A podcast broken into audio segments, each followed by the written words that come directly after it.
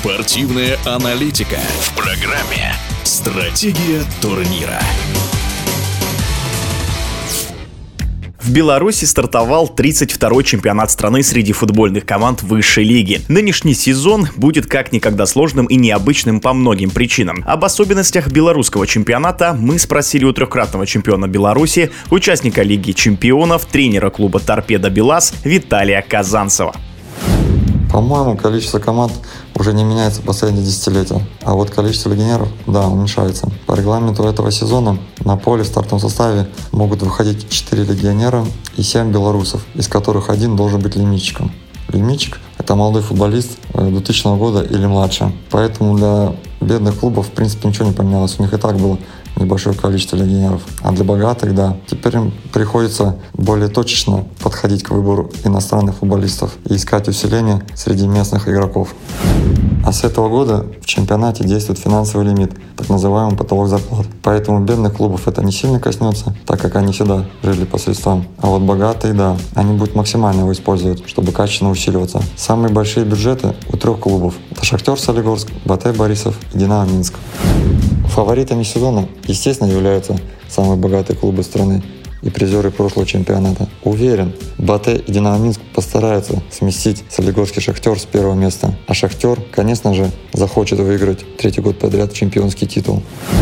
Что касается посещаемости, здесь нужно рассматривать в отдельности каждую команду и даже каждый город, потому что есть очень футбольные города, как Брест, Гомель, где посещаемость всегда была максимально большой. Ну, а во времена пандемии, конечно же, она упала, потому что люди стали бережнее относиться да, к своему здоровью и больше предпочитали смотреть матчи по телевизору.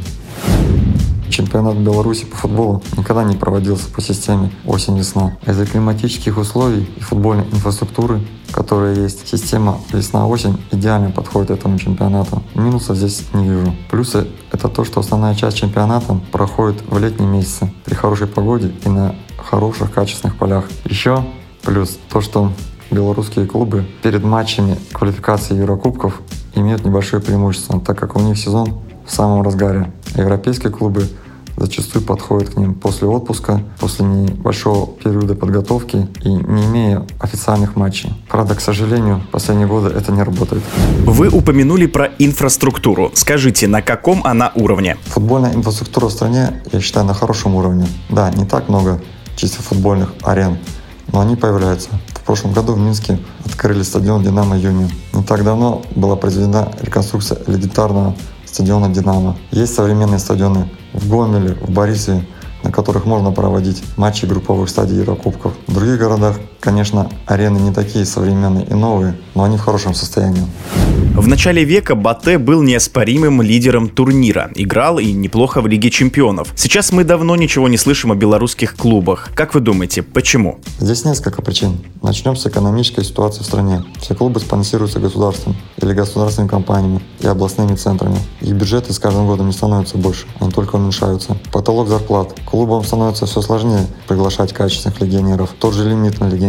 Но основная и главная причина – это смена поколений. Белорусские футболисты, которые ранее участвовали в групповых стадиях Лиги чемпионов, Лиги Европы, завоевывали бронзовые медали молодежного чемпионата Европы, участвовали в Олимпийских играх в Лондоне. Они постепенно уходят или уже завершили свои карьеры, а новое поколение пока не может выйти на тот уровень. И напоследок. Вы следите за карьерой вашего первого тренера Леонида Слуцкого? За карьерой Леонида Ильича, конечно, пристально слежу. Общаюсь и, конечно, советуюсь. Когда он работал в Голландии, в Витесе, Ездил к нему на стажировку и заодно в гости. Получил много важной, новой и полезной информации. И увидел, как строится работа в европейском клубе.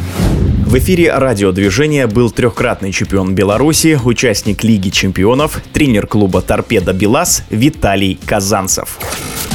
Стратегия турнира.